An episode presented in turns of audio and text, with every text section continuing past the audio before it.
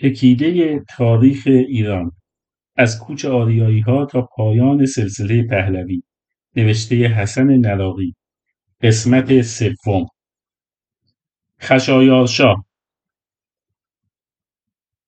تورات از خشایارشاه به عنوان اخشوروش نام برده است. از کارهای چشمگیر این پادشاه سرکوب مصریان و لشکرکشی عظیمش به یونان بود. که در سال 480 قبل از میلاد به تسخیر و تخریب و آتش زدن آتن انجامید. بنابر روایات هرودوت تاریخنگار یونانی مجموع سربازان ایرانی اعم از پیاده و سواره و سپاهیان دریایی به حدود دو میلیون و سیصد هزار نفر می رسید. هرچند که این تعداد اقراقآمیز به نظر می رسد ولی به تایید اکثر مورخان این لشکرکشی از دیدگاه نظامی یکی از عظیمترین لشکرکشی های تاریخ است که عبور این لشکر بزرگ از تنگه دادانل توسط دو پل قایقی فقط می‌تواند اندکی از این عظمت را بازگو کند.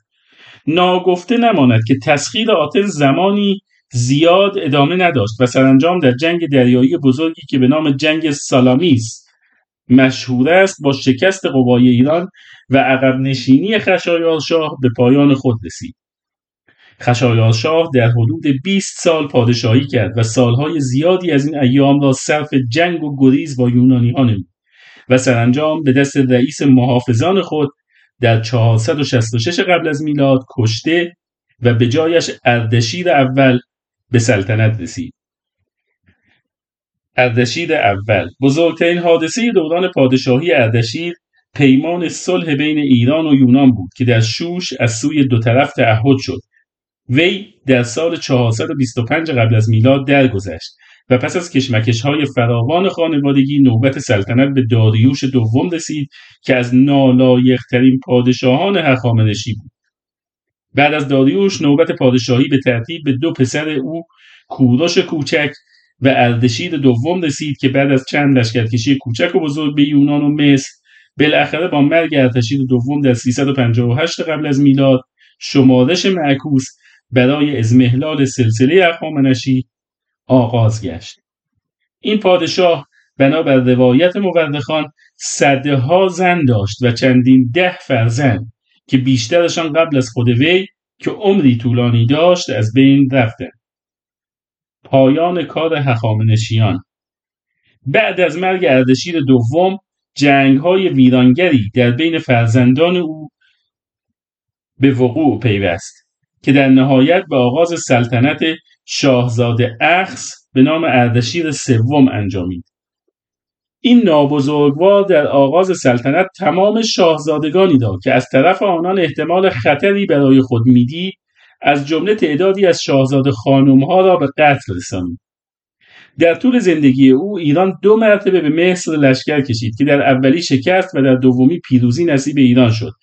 وی در سال 338 قبل از میلاد به دست اطرافیان خود به قتل رسید و سلطنت به دست داریوش سوم افتاد. حمله اسکندر کشورگشای معروف مقدونی به ایران در زمان سلطنت همین پادشاه اتفاق افتاد. اسکندر پس از جنگ های چندین ساله با قوای ایران و تصرف ساد و تسخیر پرسپولیس و پاسارگاد و آتش زدن کاخهای شاهنشاهی به انتقام آتش سوزی آتن به فرمان آتش سوزی آتن به فرمان خشایارشاه البته این مطلبیه که مورخان متأثر ما علاقه به گفتن آن ندارند. توانست نام خود را به عنوان منقرض کننده بزرگترین امپراتوری آن زمان برای ابد در تاریخ ثبت کند. داریوش در سال 330 قبل از میلاد در حین فرار از جلوی لشکر اسکندر در منطقه‌ای در حوالی دامغان امروزی قبل از آن که به دست دشمن بیفتد به دست اطرافیان خود به قتل رسید و به دینسان سلسله هخامنشی که طی حدود دویست سال یکی از بزرگترین امپراتوری های جهان را به وجود آورده بود پایان گرفت. سلوکیان اسکندر بعد از چیرگی بر ایران رو به شمال نهاد. و پس از فتح سمرقند و خجند از طریق شمال خراسان و عبور از کوههای شمال شرقی آن و رود سیهون به سرزمین غنی هند لشکر کشید. و در بازگشت بعد از گذر از مکران و کرمان و تجدید نیرو در پاهرا یا فهرج امروزی و عبور از اهواز به صورت پیروزمندانه وارد شوش شد و به قول سر پرسی سایکس مورخ انگلیسی, مورخ انگلیسی تاریخ ایران در اینجا این مسافرت بزرگ تاریخی با شادی های زفرمندانه و ازدواج های مکرر بین بزرگان مقدونی و ایرانی به انتها رسید.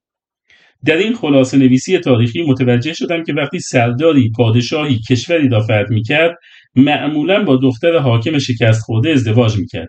این ازدواج الزاما برای مغلوب حالت اجباری همیشگی نداشت چه با این وصلت اولا از خشونت تهاجم اندکی کاسته می‌شد ثانیا اگر از این وصلت نوزاد پسری متولد می‌شد فرصتی بود تا در آینده هم قالب و هم مغلوب بر سلطنت او توافق کنند چه به هر حال نسبت به بقیه نیروهای خودیتر چه به هر حال به نسبت بقیه نیروها خودیتر محسوب می‌شد. اسکندر در سال 323 قبل از میلاد در 32 سالگی به علت بیماری درگذشت. و بعد از مرگش بر طبق روال همیشگی جنگ به اثر قدرت بین بازماندگانش در گرفت که از بین همه مدعیان مردی به نام سلوکس با برتری نسبی بر سایرین و تصرف قسمت اعظمی از تصرفات اسکندر از جمله ایران سلسله سلوکیان را بنیاد نهاد. این سردار در حمله به ایران با اوپاما دختر سردار ایرانی اسپیتامن ازدواج کرده بود. سلوکس در سال 281 قبل از میلاد کشته شد و پس از او نوبت به آنتونیوخوس رسید که در سال 264 قبل از میلاد با زهری که همسرش به او خورانده بود کشته شد. سلسله پارتیان یا اشکانیان. همزمان با حکومت سلوکی ها بر بازمانده های فتوحات اسکندر در قسمتهایی از مازندران امروزی و شمال خراسان و خارزم قبایلی حکومت می‌کردند که به نام پارتیان شهرت داشتند. این قوم در سال 250 قبل از میلاد قیامی را علیه سلوکی ها ترتیب دادند که خود مقدمه ای برای تشکیل سلسله مقتدر پارتیان یا اشکانیان در سالهای آتی شد. آنها در حدود سالهای 220 قبل میلاد بعد از فتوحاتی که در منطقه کردند تمام ایران را زیر نفوذ خود درآوردند و توسط ارزاسس یا اشک اول سلسله اشکانیان را بنا نهادند. اشک اول خود را منصوب به اردشیر دوم از سلسله هخامنشی می‌دانست. نکته بسیار ظریفی که در لابلای سطور تاریخ کهنسال کشورمان یافتم این بود که تقریبا در تمامی تغییر سلسله ها هر حاکم جدیدی به هر نحوی که خود صلاح بداند ولو به دروغ خود را منتصب به یکی از پادشاهان مقتدر گذشته می کند تا به هر ترتیب هم برای خود اعتباری کسب کند و هم دست درازی به میراث گذشتگان را توجیه کند. بعدها خواهیم دید حکومت هایی که خود را بینیاز از این اصل و نسب می‌دانستند تا به آخر به نحو تحقیرآمیزی با عدم مشروعیت مردمی مواجه بودند. فرهاد اول و مهداد اول بعد از اشک اول با بر تخت نشستن فرهاد اول در 181 قبل از میلاد سلسله اشکانیان صورت واقعی به خود گرفت. ولی توسعه و ترقی این سلسله بیشتر در, زمان سلطنت مهداد برادر و جانشین وی بوده است. مهداد در سال 170 قبل از میلاد به سلطنت رسید و در دوره او تسلط اشکانیان بر پاس و بابل و سرزمین مادها قطعی شد. وی از مشهورترین پادشاهان این سلسله و جزو معدود پادشاهانی است که به مرگ طبیعی و در اثر کهولت سن درگذشته است. وی در سال 138 قبل از میلاد مرد و با مرگش سلطنت را به فرهاد دوم سپرد. در زمان سلطنت این پادشاه یعنی فرهاد دوم بود که تومار زندگی آخرین پادشاه سلوکی و در نتیجه سلسله سلوکیان در هم پیچیده و برای همیشه به تاریخ سپرده شد. بعد از فرهاد دوم نوبت سلطنت به مهرداد دوم رسید که سلطنتش تا سال 88 قبل از میلاد ادامه داشت. مهرداد نخستین پادشاهی است که سفیری خارجی یعنی سفیر چین را به دربار خود پذیرفت. سلطنت فرهاد سوم تا اردوان بعد از مهرداد دوم فرهاد سوم به سلطنت می‌رسد. شورش معروف برده های رومی به سرکردگی اسپارتاکوس همزمان با سلطنت این پادشاه بود.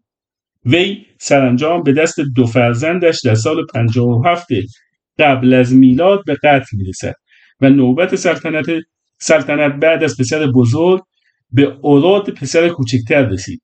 همزمان با سلطنت اورود مارکوس کراسوس سردار معروف رومی که از طرف امپراتور روم بر سوریه حکومت می‌کرد حوث کشورگشایی نمود و با گذشتن از فرات و شکست دادن والی اشکانی در حدود 53 قبل از میلاد رو در روی لشکریان اورود پادشاه اشکانی قرار گرفت و بدین ترتیب بود که نخستین جنگ های ایران و روم شکل گرفت.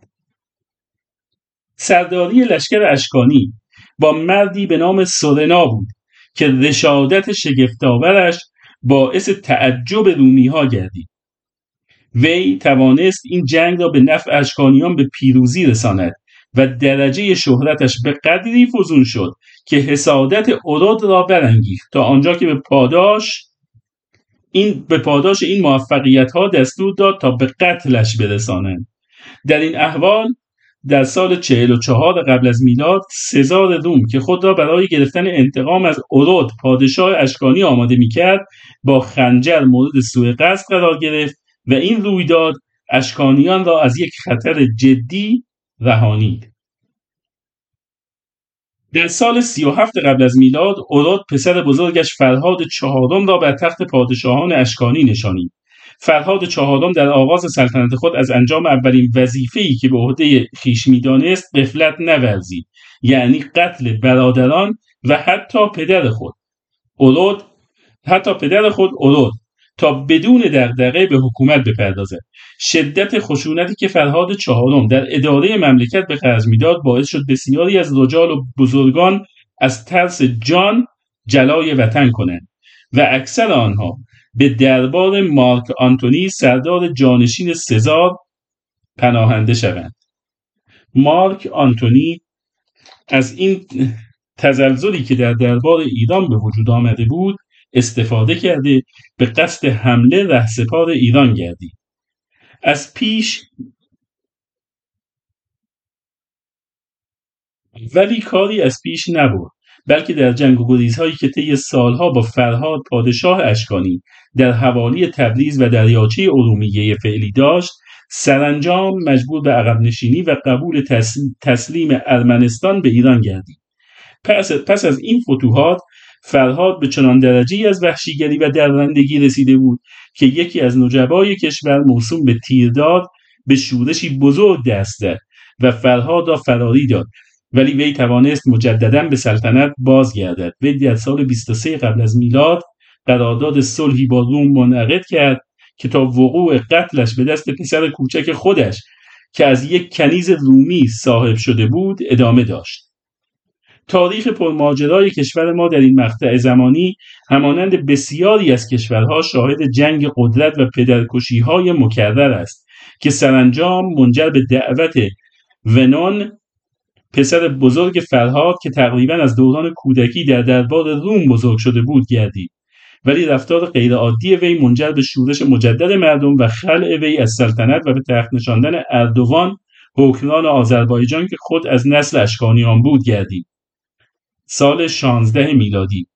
اردوان در سال 36 میلادی در پی از دست دادن دو فرزندش در جنگ ارمنستان خود عازم میدان جنگ شد و در حالی که مشغول نبرد بود مریدانش در قیاب وی با تیرداد توانی کردند و او را به جای اردوان به تخت سلطنت نشاندند تا آنجا که اردوان مجبور شد به صحراهای هیرکانیا یا گرگان فرار کند و چنان که خود می‌گوید منتظرم تا اینکه پارتی ها درباره یک پادشاه قایب منصفانه قضاوت کرده و از کرده خود پشیمان شوند گرچه به پادشاه حاضر هم وفادار نخواهند ماند.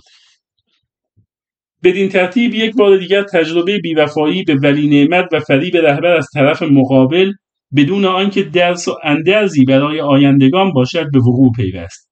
با این همه این رویداد این رویداد موقت بود زیرا که سرانجام اردوان توانست با استفاده از نیروی طرفداران خود به سلطنت بازگردد. سلطنت وی طولانی و پرماجرا بود و تا سال مرگش چهل میلادی ادامه پیدا کرد. سرانجام اشکانیان.